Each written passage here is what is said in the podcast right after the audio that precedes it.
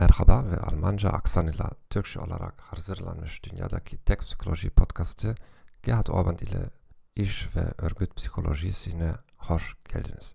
Bu bölümde Jörg Stotz'ın yazısı hakkında konuşacağız. Bu kanun 100 yıldan daha uzun bir süre önce formüle edildi. Şunları belirtir. Optimum performans orta düzeyde fiziksel aktivasyon veya uyarılmada gerçekleşir farklı bir şekilde ifade edilir. İş performansı ile stres arasında eğrisel bir ilişki vardır.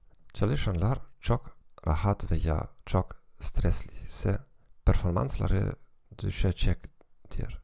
Optimal stres seviyesi çalışanlar arasında değişiklik gösterir. Dışa dönük insanlar içe dönük insanlardan daha yüksek düzeyde uyarılmaya ihtiyaç duyar. Bu çalışanları uygun pozisyonlarla eşleştirme veya iş yerini buna göre yeniden tasarlama çabasına yol açmalıdır. Pratik bir örnek. Profesyonel bir müzisyen veya oyuncu seyirci varsa evde performans sergilediğinden daha iyi performans gösterecektir.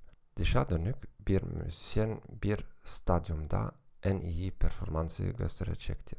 Küçük bir kulüpte daha içe dönük bir müzisyen. Fiziksel aktivasyonu etkileyebilecek bazı faktörler şunlardır. Başkalarının varlığı, hesap verebilirlik veya kontrol düzeyi, arka plan sesleri veya müzik, aydınlatma ve duvar renkleri dahil fiziksel ortam, fiziksel duruşu değiştirme ihtiyacı, çeşitli iş görevleri.